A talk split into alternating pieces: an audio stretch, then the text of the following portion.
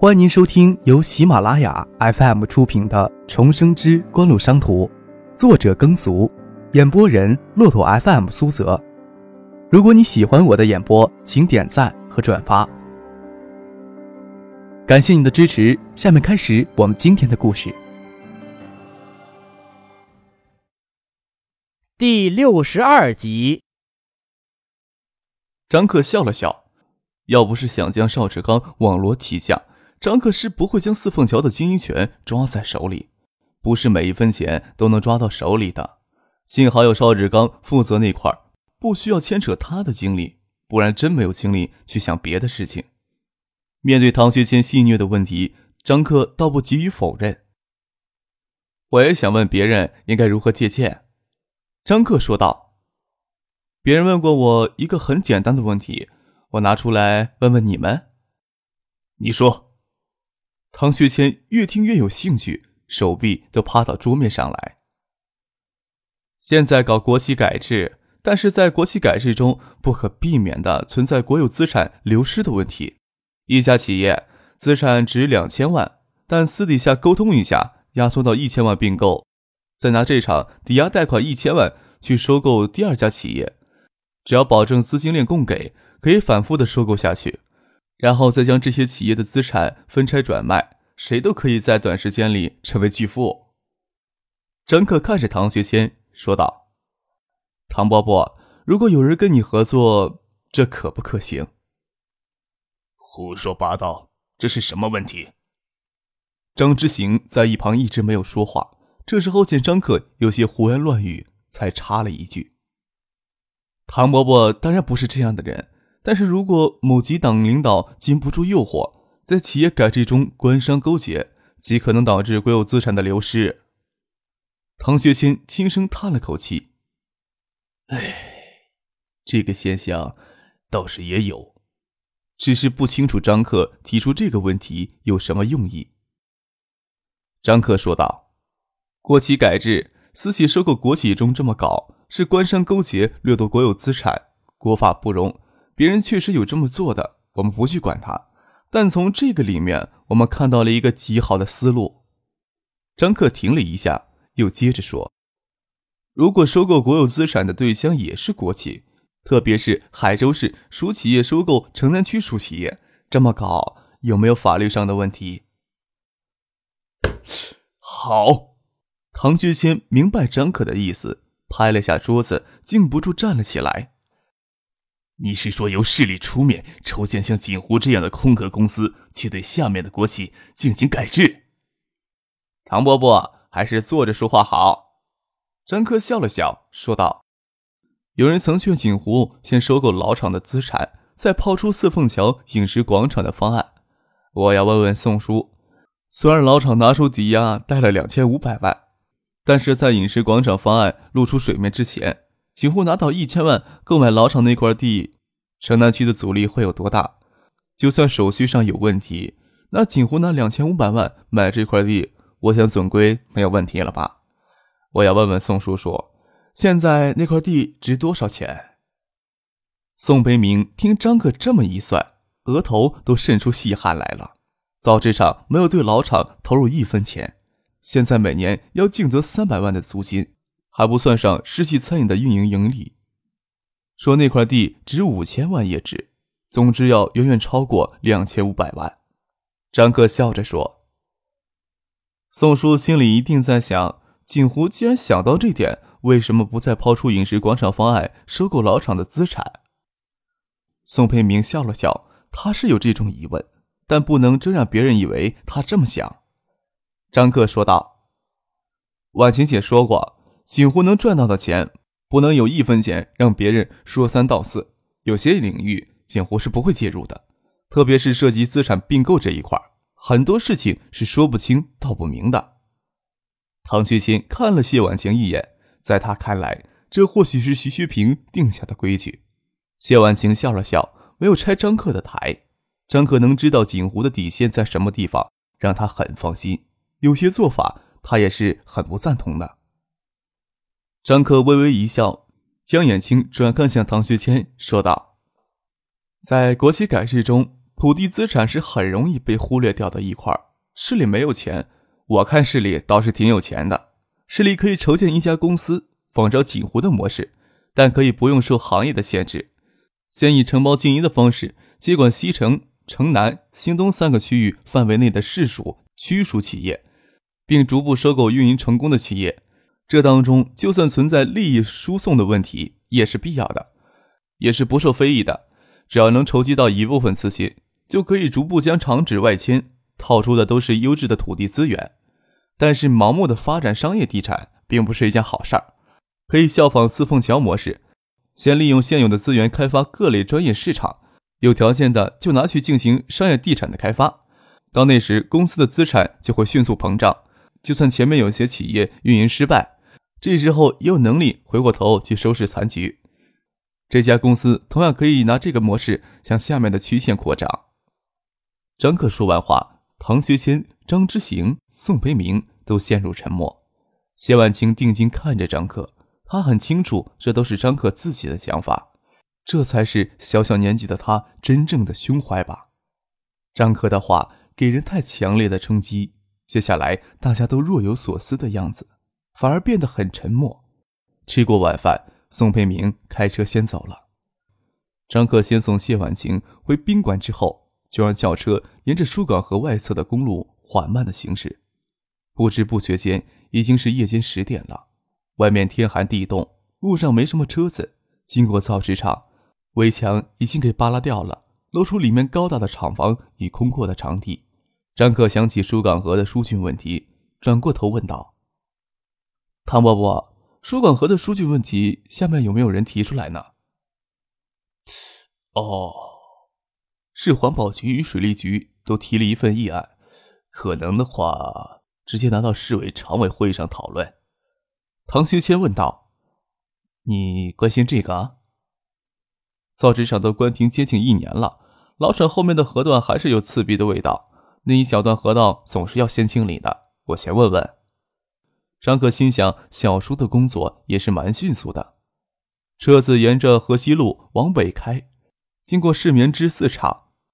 你说将厂址迁出城外，老厂暂时不能盲目的进行商业地产开发，可以利用现有的资源搞一些专业市场。那我问你，棉织四厂这块地做什么好？小商品批发市场。张克不假思索地说。就算现在不提，海州市的小商品批发市场也会在两年后出现，并迅速繁荣起来。不过最开始建造的市场还是先在棉织四厂北面征了一大片地。九十年代中期，市棉织四厂还能勉强维持，要等到九九年才给扩张过来的小商品市场兼并掉。为什么？唐学谦见张克回答很干脆。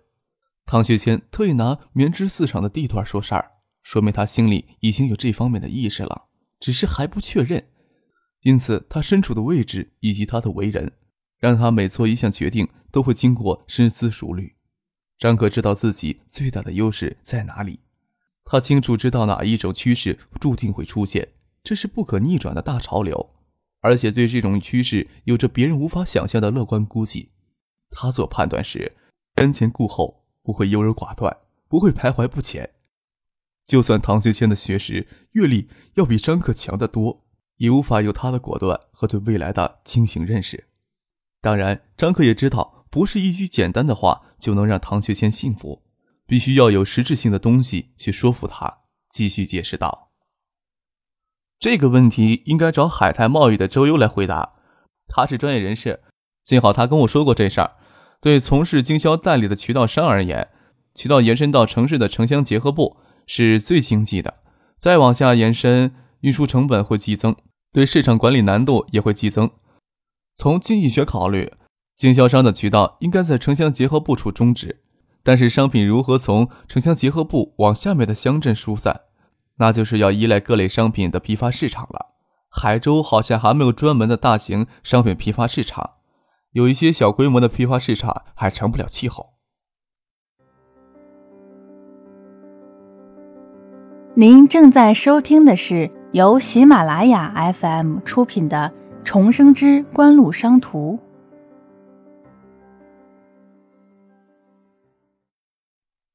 唐学谦叹了一口气，笑着说：“哎，倒恨不得你赶紧毕了业，过来给我当助手。”丁向山案中，叶兴明让唐学谦大失所望，以致他当上代市长之后，没有要求给他安排专职秘书。他转过身对张之行说：“关于筹建空壳公司的事情，你马上拟个方案，先不要将基调定得太高。”能让市政府办公室会议直接通过就行，先不要惊动其他常委。我会在私下里跟周书记先沟通一下，有可能的话，可以从城南区开始，让宋培明配合一下。张之行负责拟写关于组建空壳公司的提案，由政府出面组建空壳公司，对海州市国企进行改制，是张克以锦湖的名义提出来的新的思路。接下来的一星期里。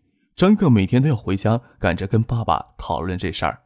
张克知道这对爸爸来说是难能可贵的机会，因此不得不白天逃课到公司处理一些事情，完全将期末考试丢掉一边。在酒席上，除了对国企改制提出新的思路外，张克也指明锦湖几年后的发展方向，就是复制锦湖模式，大规模整合海州市造纸业。这个计划整治造纸行业。这将是锦湖迅速发展壮大的绝佳机会。谢婉晴第二天与张克谈过之后，回到省城，跟芷彤的爷爷提起这事儿，让徐学平也大为欣赏。这无疑是一个大胆而富有进取心的庞大计划，绝不是那些一心想着利用政商关系大发横财的家伙能相提并论的。特别是张克提出的国企改制新模式，对徐学平有更大的启发。只是他不在其位，不谋其事，只能看着海州先进行试点。转眼间就度过九五年元旦，张克对此毫无感觉。一方面，大家都习惯将春节当成新的一年的开始；另一方面，张克根本没有多余的精力与时间去关注这两个方案之外的事情，更没有心思去考虑一周之后的期末考试。唐学谦与周富民沟通的结果。就是由张之行负责筹建这家公司，由市政府完全控股，名为海州控股责任有限公司的空壳公司，这也是理所当然的。一方面，市里没有人这时候还没有看出来这空壳公司的意义，张之行提交的方案里也没有将空壳公司的前景描绘出来，所以也没有人跳出来跟他争这个位子。另一方面，这个提案名义上是张之行提出来的，本来就是属于市政府管辖的范围。不惊动市人大那边，市里不会向成立的空壳公司投一分钱，只是以市政府的名义要求海州市工商银行授予空壳公司三千万的信用额度，但同时要求张之行尽可能不动用信用额度。在其他人眼里，刚开始组建的海州控股公司太寒碜了一些，除了借了市政府办原先堆放杂物的两间办公室挂上牌子之后，里面连张像样的办公桌都没有。市政府秘书长的位子虽然比市局长的位置要重要一些，但是处理事务性的工作，工作性质决定这份工作繁琐而且缺乏建设性。职位的上升几乎完全依赖于资历的积累。有徐学平的关系，张之行就有可能获得曲线锻炼的机会。在他控制全局的能力得到认同之后，才可能重新回到市里寻找他的位置。拿张克的话来说，按照这种步骤。今年已经四十二岁的张之行，在退休之前干一任市长或者市委书记都成问题，所以要设计一条与众不同的捷径。毫无疑问，改革开放以来，经济就一直是各级政府工作中的重中之重。从九三年明确提出国有企业体制改革调整以来，国企改革将成为今后十几年内政府工作的重心之一。国有资产流失、下岗、国退民进。将在很长的时间内成为这个社会的核心话题，一直到九七年十五大才会明确提出国有和国有控股企业的概念。无论周富明还是唐学谦，现在都无法想象像张克那样清楚看到海州控股这家空壳公司在几年后卷大前景，自然也无法预料到其中的政治意义和社会意义。张之行也不清楚。对于他来说，最大的意义就是可以从繁琐的事务性工作中解脱出来，可以做一些有建设意义的工作，这本身就能增加他的资历。虽然这家空壳公司看上去是那样的海帅，市政府秘书长张之行兼任空壳公司总经理，但除他之外，市里没有给公司增加任何人员上的编制，哪怕一个事业编制名额都没有，更不可能花过办公经费。张之行也不是不知变通之人，他在政府大权在握，又有唐学谦的默认，在筹建之初就从政府办调两个人负责公司的日常事务。还调了一部小车给公司专用，前期的办公用品、传真、电话之类的，直接从市政府搬过来，也无需顾及别人会说什么。调用的两个人编制还在政府办综合处，调用到海州控股公司，收入福利也不影响丝毫，还能跟秘书长加强关系，又怎么会不愿意？市里对政府办领导成员的工作职责进行重新调整，减轻张之行身上的负担。加重两名副秘书长身上的担子，由两名副秘书长分别监管市容管理局与信访局的工作，权责相关。两名副秘书长又怎么会推辞？就算如此，张之行也要因为政府办繁琐的事务耗去大半的精力与时间，对海州控股公司无法做到亲力亲为，需要找到合适的人去执行国企改制新的尝试。张之行与唐学谦都是从海州师院搞经济研究出身的，首先想到回原来的海州师院，现在的海州大学寻找合适的人手。张可听到海州师院经济学教授李明学将辞去教职，加入到海州控股公司，对他爸差点由忌生恨。同样是空壳公司，待遇怎么就千差万别？李明学屈尊到锦湖的话，张可可以就现在开出百万年薪给他。但是事实上，龙宇集团在几年后也曾如此的高薪聘请过李明学，李明学却不屑一顾，埋头专心致志的做学问。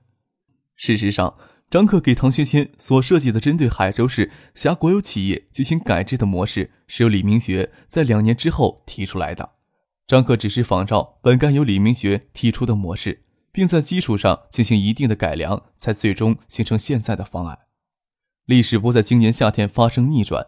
李明学两年后提出的新改模式也不会有应用到实践的机会。在两年之后，很多人都看到了国企改制中存在巨大的利益诱惑。那时海州市党政大权都由丁向山一手把持，谁会轻易放弃这官商参与的财富盛宴？海州国有资产控股公司要一直拖延到二零零二年才组建成立，那时已经是国有资产盛宴的尾声了。张克希望唐学谦跟爸爸不要向外界透露这方案是由锦湖提供。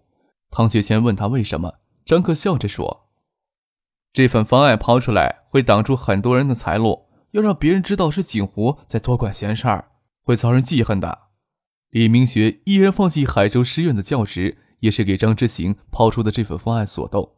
他这时对于这种国企改制新模式也形成初步的概念。但是张之行提供的方案更详细、更成熟。还有一点很重要的因素，就是他对张之行的人格与学识的认同。